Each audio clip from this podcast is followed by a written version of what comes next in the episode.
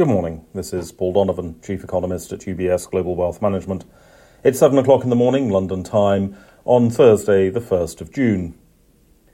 In the United States, House Speaker McCarthy led the Democrats to vote for an increase in the debt ceiling. Some Republicans also voted in favour. The farce limps on to the Senate, where passage is also expected. The economics profession would now like to ignore this whole sorry situation and start focusing on the things that actually matter, like the economic gossip of the Fed's Beige Book released yesterday. This suggested a slowing of economic activity and of inflation pressures, which is not especially surprising. The story on profit-led inflation was perhaps significant. That there has been profit-led inflation was attested by several comments. The Philadelphia Fed, for instance, noted that margins remain high. However, the limits of profit-led inflation do seem to be creeping into the anecdotes. There were also comments about the limits of being able to pass on price increases as consumers were rebelling, and that this was now starting to squeeze profit margins in consequence.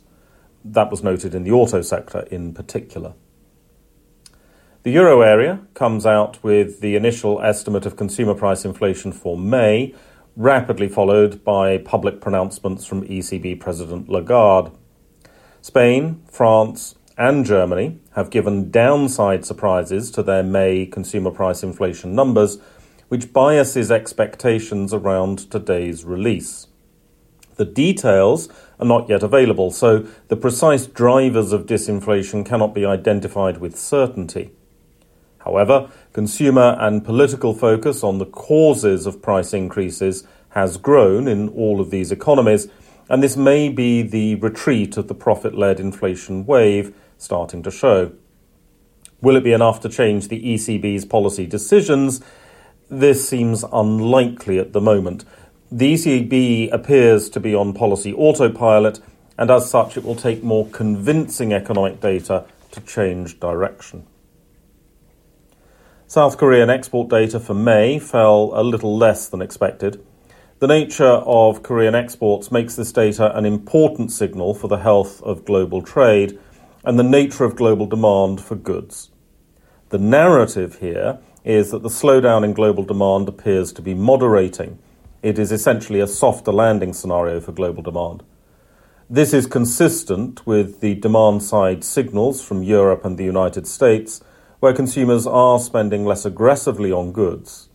However, with reasonable job security and a cost of living that is often less than the reported consumer price inflation, implying less damage to spending power, there's no need to get too pessimistic on demand. Finally, there are a spate of business sentiment polls coming out in Europe and the United States. The Chinese manufacturing sentiment poll completely contradicted yesterday's Chinese manufacturing sentiment poll, which perhaps tells investors all they need to know about the precision of such indicators. That's all for today. Have a good day.